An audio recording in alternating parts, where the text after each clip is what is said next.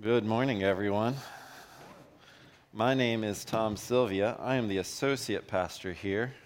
Normally, each week it is Pastor John preaching for us, but occasionally I get John gives me the privilege and the honor, and I'm grateful to take it. So, if you have your Bible, we'll be continuing in our series in the book of Mark, chapter 12. That is Mark chapter 12, verses 28 through 34. So go ahead and turn with me. If you don't have a Bible, then there's a hardback blue Bible in one of the seat backs in front of you. Feel free to use that. We're going to be on page 1009 in that Bible. We'll also have the scripture on the screens. So, per our tradition here at East Shore, if you would stand with me as we read, if you are able, God's Word. So, again, we'll be in Mark chapter 12, verses 28 through 34. I'll be reading from the ESV. Verse 28 And one of the scribes came up and heard them disputing with one another. And seeing that he answered them well, asked him, Which commandment is the most important of all? And Jesus answered, The most important is, Hear, O Israel, the Lord your God, the Lord is one. And you shall love the Lord your God with all your heart, with all your soul, with all your mind, and with all your strength. And the second is this that you shall love your neighbor as yourself. There is no other commandment greater than these. And the scribe said to him, You are right, teacher. You have truly said that he is one, and there is no other besides him. And to love him with all your heart with all, your, with all the understanding, with all the strength, and to love one's neighbor as oneself is much more than all whole burnt offerings and sacrifices. And when Jesus saw that he answered wisely, he said to them to him, "You are not far from the kingdom of God." And after that, no one dared to ask him any more questions. You can be seated. Let me pray. Father, thank you, Lord, for your love. We just sung so many songs of your love, and Lord, we are grateful. So, Father, our prayer to this morning is that you would help us love you more. That you would help us, Lord, to where we just think about your love all the time, that your love is our strength, that your love is what is just moving us forward to serve you. Help us, Lord, to think on your love, to know your love, and to be changed by your love. Help us to obey the greatest commandment, to love you with every part of our being, and to love our neighbors with that same love. Lord, we give you this time and we thank you for your words. Teach us this morning what you would have us to know. Amen. Um, so I'm going to tell you at the outset, excuse me, for my goal for this sermon is for all of us all of us to be able to leave this morning, to be able to say that we love God and that the love of God consumes us. And also for us to leave wanting to love Him more than what we do now. That we will not be content or satisfied with how much we love Him now, but we want to love Him more. That's my prayer for all of us. And that is what I hope to accomplish through this text. So, a couple of questions to start us off is what is your motivation for being a Christian? What is your motivation for serving in the church? What, what spurs you on to become more like Christ? What spurs you to read your Bible, to serve others? Why do you want to pray, to fast, why is it that you want to forgive others and to be forgiven? When you think about your faith, what is it that brings you joy? When you think about all the commands in the Bible, all of them, What is the foundational reason that you seek to obey them? And if you're here today and you're not a Christian, when you think about religion, what one word would you use to describe it? When you think about the God of the Bible, the Bible itself, how would you describe the Bible? I contend to you today, perhaps Mark, the author of the text we just read, contends to you today that the answer to all those questions that I just asked is love. Love. What is your motivation for serving in the church? Love. What is your motivation for being a Christian? Love. What brings you joy about your faith? Love. It is love. What motivates you to obey his commandments? Love. Why do we want to read our Bible? Why do we want to pray? Love. If, if answering those initial questions I gave to you and in your mind, you, you were more answering uh, in the sense of duty. Oh, I do those things because I need to, because it is what God wants me to do. It is my Christian duty. Then I'm going to ask you this morning to reorient your thinking because that is not the primary motivation. We do not work out of a sense of duty, we work out of a sense of love. I've heard many times someone say or encourage a fellow believer to engage in a personal daily quiet time. It'll be said something along the lines You've got to do your daily quiet time. You need to be in the Word daily. The first thing you do when you wake up, you get in the Word. And you're challenging people to do this, to vote that time to the Lord. Guys, it is what we need to do as Christians to admonish and encourage one another to do just that. But if we give, the, if we prescribe this practice and we put on the person, it is a sense of duty. It is what we do. We are not prescribing it appropriately. We do not go to have a daily quiet time uh, because, as obedient Christians, that's what we do. No, no, no. We go to have a daily quiet time because we get to we get to experience the goodness of the Lord. We get to say, Wow, God, you're talking to me. Look at your character of holiness. Look at your love for me. Look at what your son has done for me. Look at the glory you are getting. I want more of you.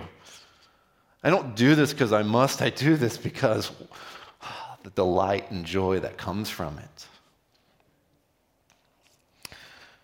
Is your personal quiet time a sense of duty or an earnestness to know more about the God of love? How do you know the difference? Well, is your daily quiet time a checkbox, a means to an end, rather than an expectation to experience His love? Do not strip away the purpose of the spiritual disciplines. They are to be done in love. How many of us speak to our spouse out of a sense of duty? Or do you speak to them out of a sense of duty, or do you speak to them because you love them? You speak to them out of the sense of duty, your loved one's going to call you out. You'll be talking to them, and then all in the midst of the conversation, something will be like, You don't even want to be here right now. Your, your mind's somewhere off. You're wandering somewhere off. Go, we'll come back at another time. You call them out. You want to talk to your spouse because you love them. The intimacy comes from the love. The same thing with our relationship with Christ, with God. It is out of love. We cannot forget the greatest commandment. Let me read it again to love the Lord your God with all your heart, with all your soul, with all your mind, and with all your strength. So, how are we going to handle this text today? We're going to have three points. First things we're going to do is we're going to remind ourselves. We're going to remind ourselves why we love God. That's what we're going to do first. Then we're going to remind ourselves the joy of loving God. And then we're going to lastly look at the overflow that comes from loving God. So let's begin with the first one. Let's remind ourselves why we love God. It is, it's honestly quite remarkable that the God of the universe, his greatest requirement or his greatest law is not to submit to him, it's not to serve him, it's not to pay homage to him or anything like of the like. His greatest requirement, the greatest commandment is to love him. That is insane. For God to make such a command and to hold us accountable to obey this command, to enact justice on us if we fail to obey this command, then two things are required or, or implied by this very command. The first thing that's implied, that's inherently required in this command, is that God Himself is lovable. Okay? God's saying, Love me and he is in himself lovable. The second thing required in this command is that the love is not forced, but it's given. Those two things are a must for this command to be a legitimate command. So let's look at them. I'm not giving them necessarily any import, level of importance by uh, going with any particular order. A couple of months ago, let me give you an analogy through a movie. A couple of months ago, this movie, Super Mario Brothers, came out. I watched it. I very much enjoyed it.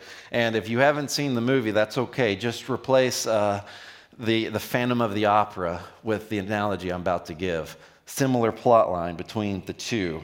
In the Super Mario Brother movie, essentially you have Bowser, who is this evil turtle, and he is going to conquer Princess Peach's kingdom.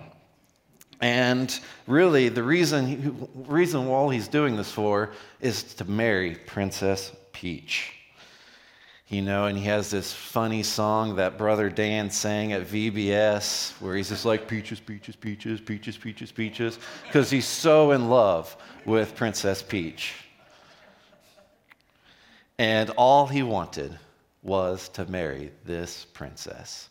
And so he's conquering all these lands, and he's like, I'm going to come conquer your land, Princess Peach. And she's like, No, don't do that. Well, okay, I won't do it under one condition. What's that? You marry me.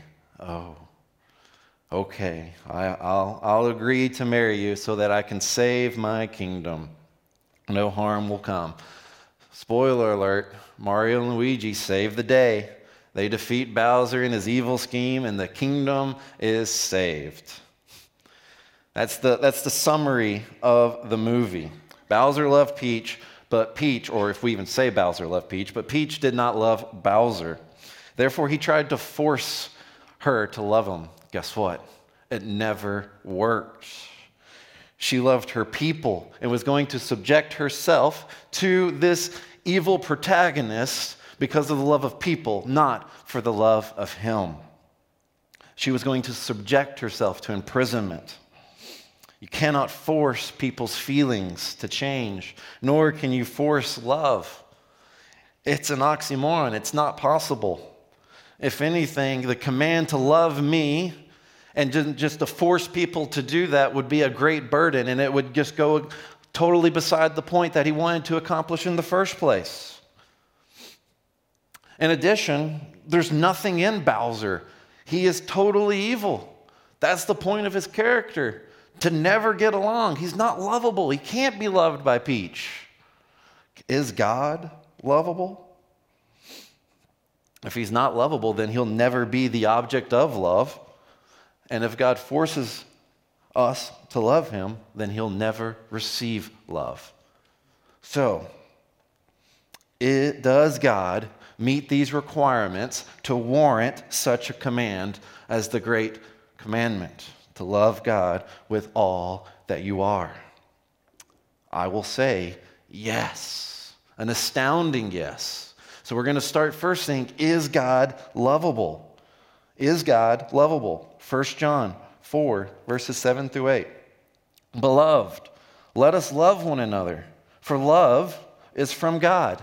And whoever loves has been born of God and knows God. Anyone who does not love does not know God, because God is love.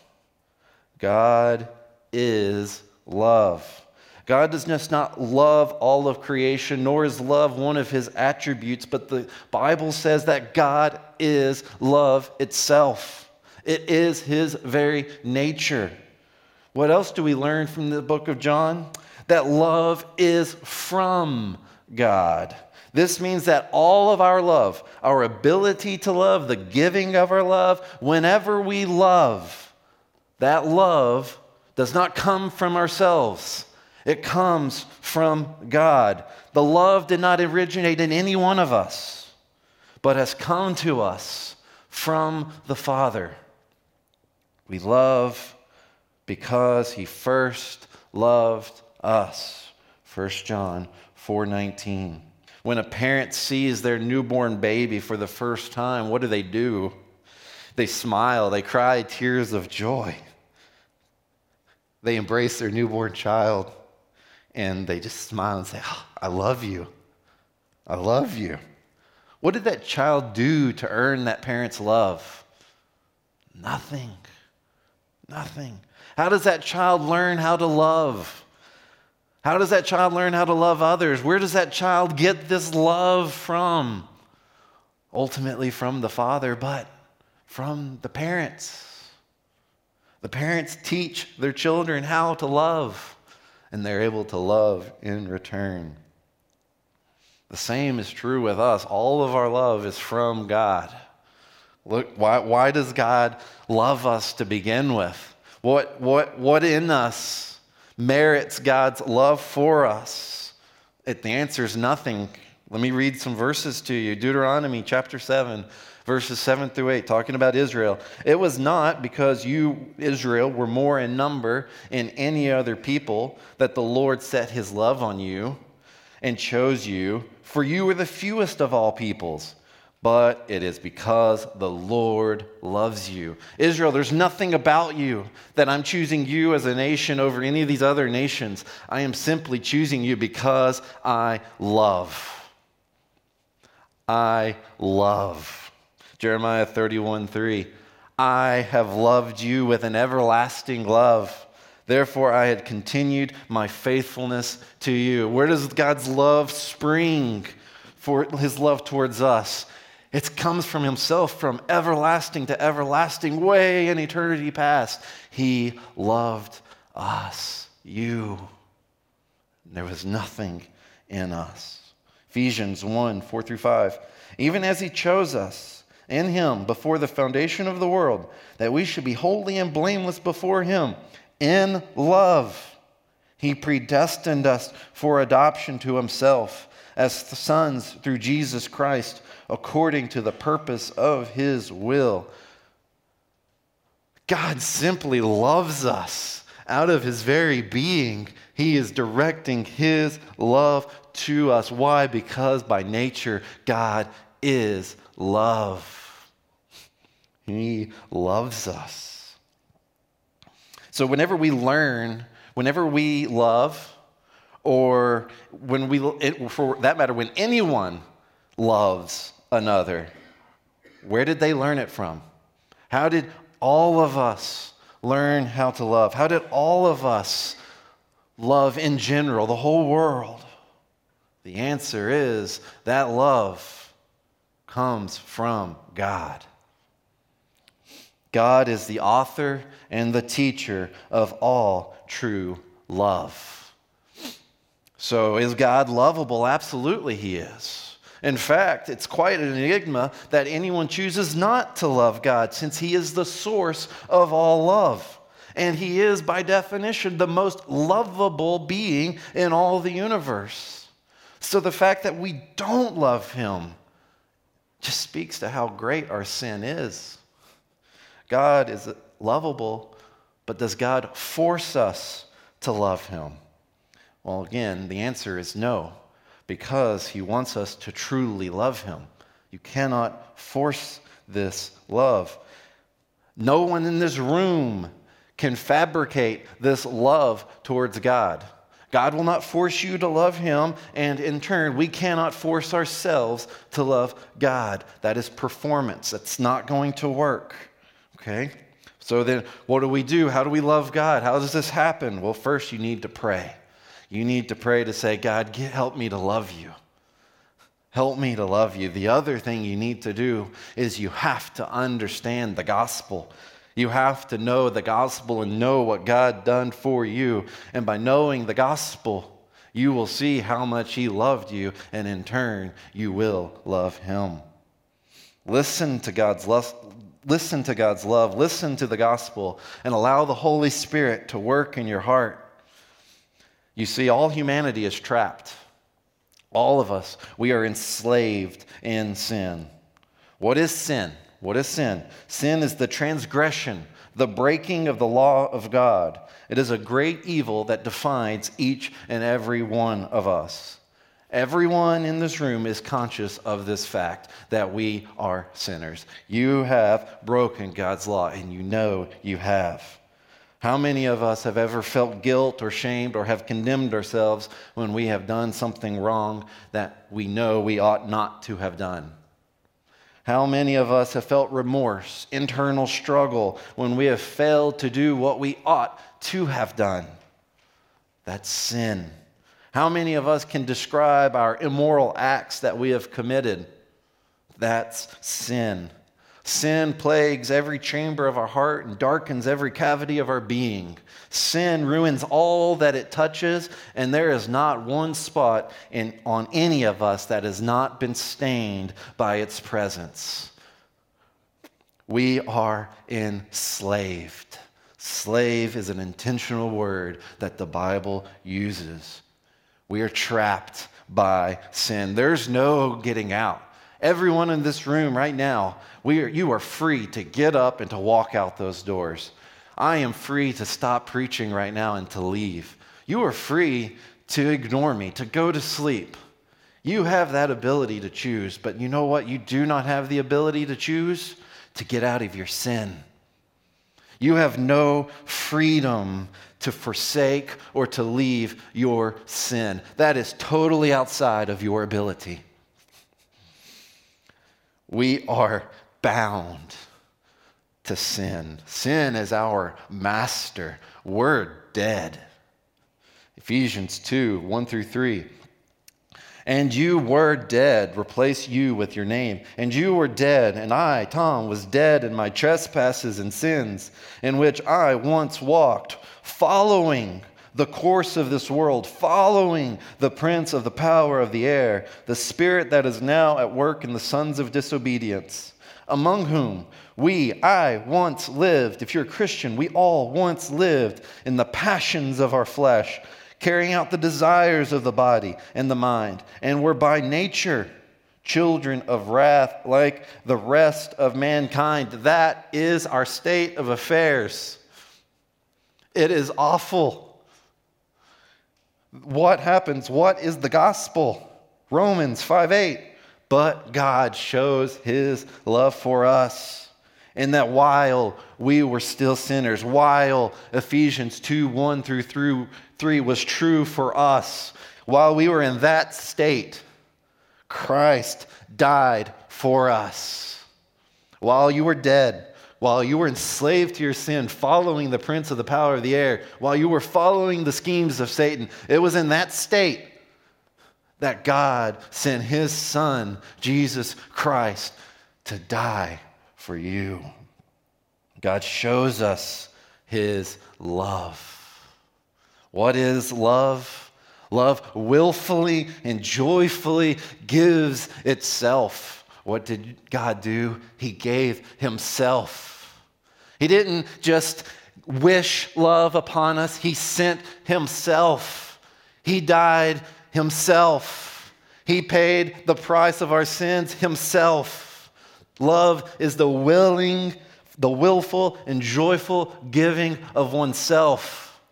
God is love, willingly and joyfully giving His Son, Jesus Christ, to die to pay for our penalty. God chose to demonstrate his love for us, his love for you, by being beaten for you, for me. God chose to demonstrate his love for each one of us by being mocked. He demonstrated his love by offering up his son on a cross as a sacrificial offering to atone for our sins. God demonstrates his love to each and every one of us by offering his son.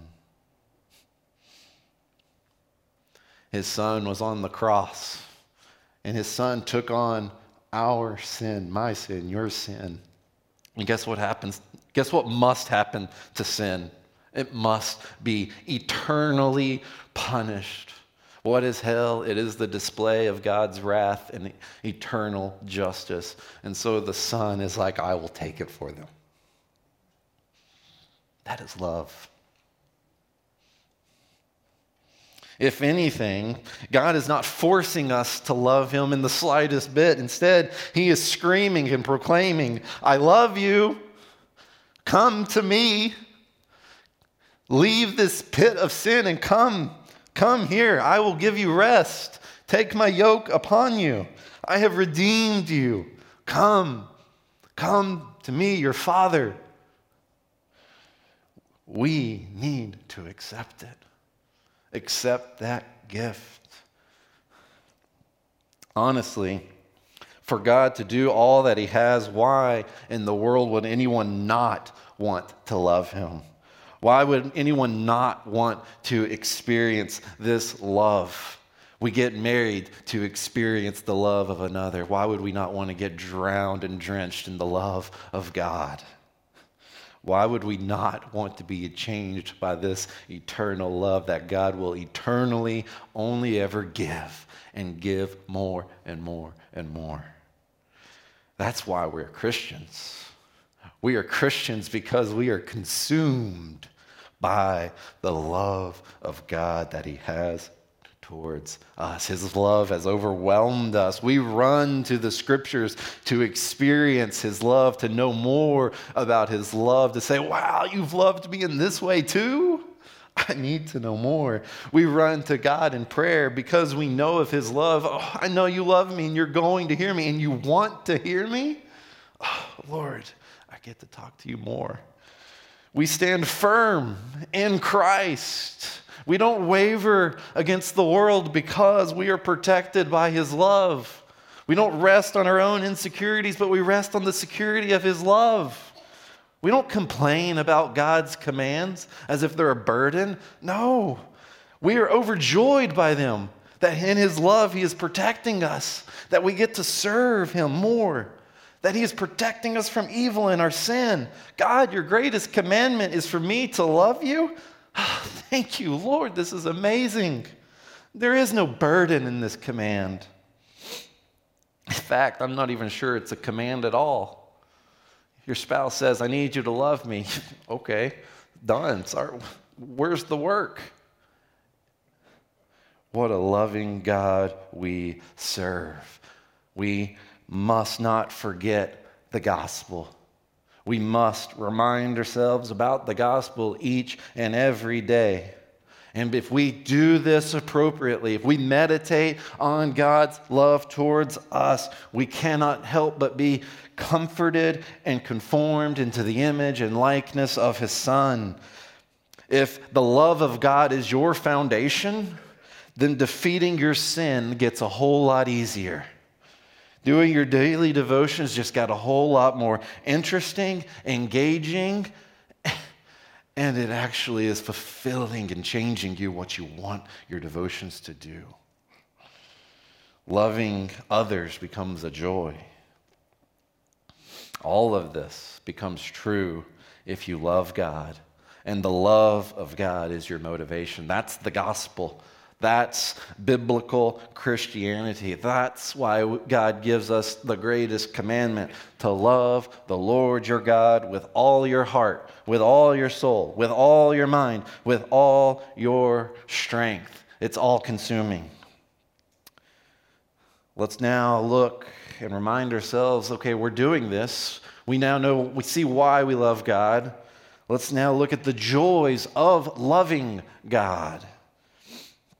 There's many subpoints that can exist under this heading, but I'm going to have to limit myself to one, and that is freedom.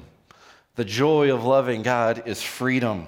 Freedom from performance, freedom from worry, freedom from anxiety. It is pure freedom. It's ironic that it's a scribe that, Jesus, that, that asked Jesus this question. And because what is a scribe? A scribe spends most of their time studying the scriptures. That in that time it was the Old Testament. They were the authorities on the interpretation of Old Testament thought. So if a Jew had a question, they would say, "Hey, scribe, what does how does how should I interpret or understand this Old Testament scripture?" Okay? The scribes elaborated. They told them what it meant.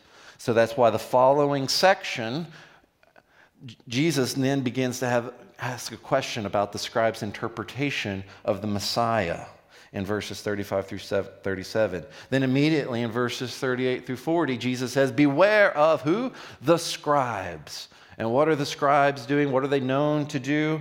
They're known to perform, to act religious. They put forward these outward performances, and the people know it, but their hearts are far, far from God. Scribes are in the context, they're at the center. Why? Because scribes are hypocrites. They act, they do not love. God wants us to love. Now, check. Now, this is this God doesn't need our personal or sacrificial offerings. He needs our heart. He needs your devotion. And now look at what makes us so much better that God gives us the command to love him and it's based on love and not our performances.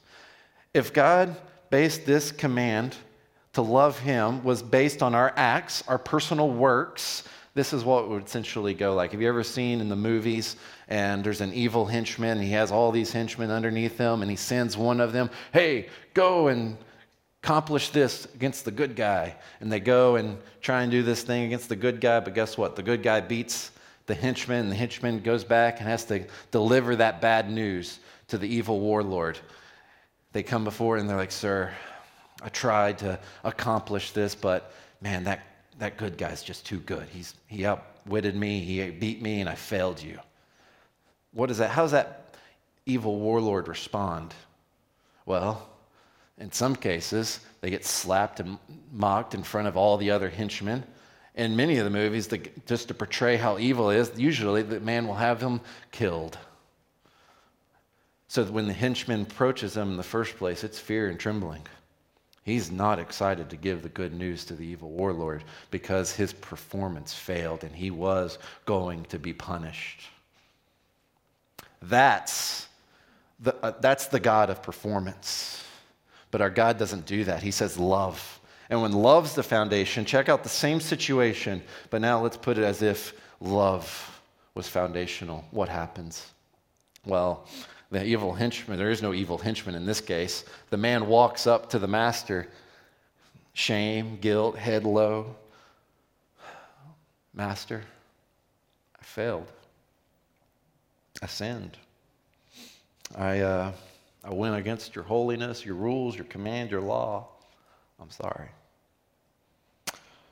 The Father, God, sees him there is no making fun of this man. There is no condemning this man. Instead, the father comes up to him and says, Lift up your head, son, daughter. It's okay. I love you. I absolutely love you. I bought your sin. I paid sin's price. And I know when you failed, it hurt. I know you're feeling guilt and shame. I know you don't even want to do it again. You don't have to have guilt and shame. I've covered it. And you know what? We're going to get through this together. I'm going to now help you. Let's go journey and do this again with me beside you. Love. A loving father. Child, cheer up. I'm here. I love you. The greatest words a son or daughter could hear. Freedom. Performance is gone. Worry or anxiety when you fall, gone you can approach God with confidence and rest secure in His love. In Christ, we have eternal security. That is, once we are saved, we are always saved. And this doctrine is true because salvation is based on love and not works. God is not out to get you. God does not follow the law of karma, but the law of Christ. the law of love. That is the joy of loving God. And once you have this figured out, you will be set free. True freedom is true joy. A.W. Pink, a pastor about 100 years ago, says The better we are acquainted with his love, God's love, its character, its fullness, its blessedness, the more our hearts will be drawn out in love to him. Love God is a joyful command and a joyful thing to do. So now we need to we need to begin to look at the next great commandment and the second greatest commandment is the overflow of the first commandment. Let's just quickly look at the overflow that comes from loving God. If you get the first commandment right, everything else falls into place. Thomas Boston, a Puritan. All true obedience is the fruit of love to God. And wherever love prevails in the heart, there will be a sincere respect to God's commandments, to His word, His ordinances, and institutions. From loving God comes the second commandment. The second is this let's read it again. You shall love your neighbor as yourself. There is no other commandment greater than these. Once again, this commandment is based on love and not actions. You get love right, proper actions follow. This second commandment is dependent on the first because you cannot love God and, you, and not love your neighbor. It doesn't work. If you love God, you love your neighbor. Additionally, how much you love your neighbor tells you, tells the world how much you love God. How does this work? Well, and in explaining how this works, I'm also going to answer this question what does it mean to love my neighbor? How do we love our neighbor? So let's look at this. Remember what we read 1 John 4 7. Let me read it again. Beloved, let us love one another, for love is from God. The scriptures are telling us that our ability to love at all comes from God. So when we are loving, when we are loving others, that love that we're loving others with is the same love we received from God. It is not ours, it is God's. And if we are learning, gaining, receiving our love from God, then what love do we have to give? We have God's love to give, not from ourselves. One kind of love. God is love. No other kind. It's God. So the love we receive from Him is the love we give to others. That is why there's no such thing as someone saying, Oh, I love God. I absolutely love Him. And then they forget the second commandment. It doesn't work. Because what does God's love do? It goes out. God's love does not stay within Himself, it goes out. It joyfully and willingly gives. So, receiving God's love results in an outflow of godly love towards others. You cannot keep God's love all to yourself. You would not want that. It's not possible. You want it to flow. You want it to go out because the more you give away, I've said this before, the more of it you will have. So when we go to love others, what does it mean to love others? What does the second great commandment mean? How do you follow? How do you obey this commandment? It means you're to love your neighbor the way God loves you. That's why we need to learn about God's love. Because by learning about his love, we now know what his love does, so we can then love others that way. Remember whenever I said that the joy of loving God is freedom? What does, what does God's love do towards us? It provides us freedom. So then, what, how should we love our neighbors? Well, remember, God doesn't condemn us. He doesn't rub in our guilt and shame in our faces. He doesn't hold on to our mistakes. He doesn't use these things as leverage against us. So we don't do that to our neighbors either. We don't let them just sulk in their guilt and shame. We don't belittle them for their sins or their miseries we come down and we help them out of it. What does God do for you? He forgave. How did He forgive you? Remember, you were dead in your sins. You were following the course of this world, the principality of the air. So, what do we do? What does it mean to love others? When they sin against us, we forgive them. Oh, it hurt. We know. But we forgive them because we have God's love. We've been forgiven. We don't discriminate based on others' sins. We don't judge others because God's love didn't do that to us. So we love others. God's love is sacrificial. So, how do we love others? We sacrifice for them. God's love gives of Himself. So, to love others, we give of ourselves. You want to know how better to love your neighbor? Just go and re- study the Sermon on the Mount. Martyn Lloyd-Jones, he summarizes the Sermon on the Mount. Sermon on the Mount is nothing but a great elaboration on the commandment to love one another, even as he has loved us. The, the second, the command to love your neighbor is not a burden, but in fact, it is a great honor it is a joy to fulfill and obey. To have this command and to be able to fulfill it is a great grace that God has granted to each and every one of us. I have two ways. One, it's a great grace because we get to be recipients of our neighbor's love. The greatest joy we can have is to be loved by God. And remember, when we are recipients from our brotherly love. Guess what love that love came from? It came from God. So we're once again receiving an extension of God's love. Oh, we want all the love of God we can get. Added joy. And then that the first way is you're a recipient. Guess what? The second way is you get to give God's love. Remember that old axiom, it's better to give than to receive? We literally get to give, willfully and joyfully give away the love of God towards others. Prior to Christ, we could never do that, not in a million years think of even doing that. And now, because of Christ, we can love others with his love. He, God's like, hey, take my love, go change be yourself change and then go show others what this love does. Go experience this joy of love and then go experience of giving it away.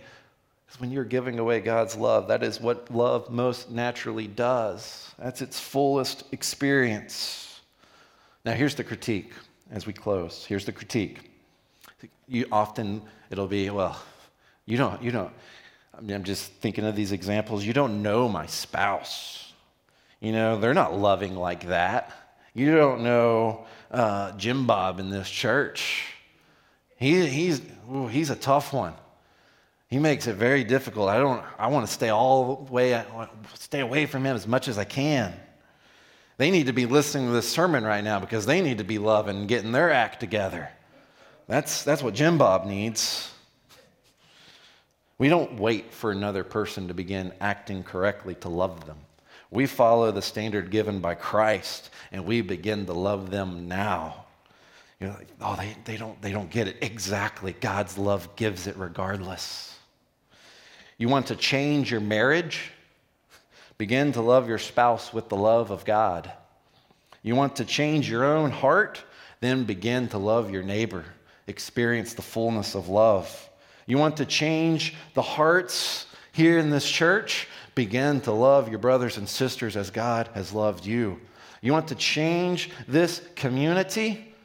You want to see the community to change and to love Christ and to love God and to fully worship Him?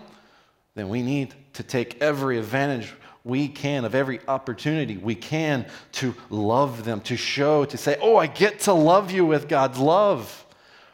Have you been, you want to use this two kingdoms analogy with a friend or a coworker or a family? It gotta, it's got to have God's love. Why? Why? Why is this so pivotal? What changed you? You were not changed by information. You were not changed by something within yourself. You're not changed by your own thoughts. You were changed by God's love. God's love changes. So, you want to improve, you want to change your relationships into Christ likeness, you have to love with God's love. That's the only thing that can do it. The love of God will destroy the thickest wall of pride the heart has ever seen. We love because God loves us. The text this morning presented us with two commandments the greatest and then the second. So, our challenge this morning is to remind ourselves of God's love. You remind yourself of God's love directed towards you. That you are the object of God's unfailing, immutable, eternal, ever giving love. Never forget that. Never get tired of it. Seek to know something new about it every day. John 3:16 For God so loved the world that he gave his only son that whoever believes in him should not perish but have eternal life. The second challenge find those opportunities to let the love of God overflow. Find those opportunities to get to pour out his love towards your neighbor. John 13, 34 through 35. A new commandment I give to you that you love one another, just as I have loved you. You also are to love one another. You seen the connection? This, this, this next verse. By this, all people will know that you are my disciples if you have love for one another. That's the challenge. Love God, love your neighbor. Let's pray. Lord, you loved us. You have loved us since eternity past.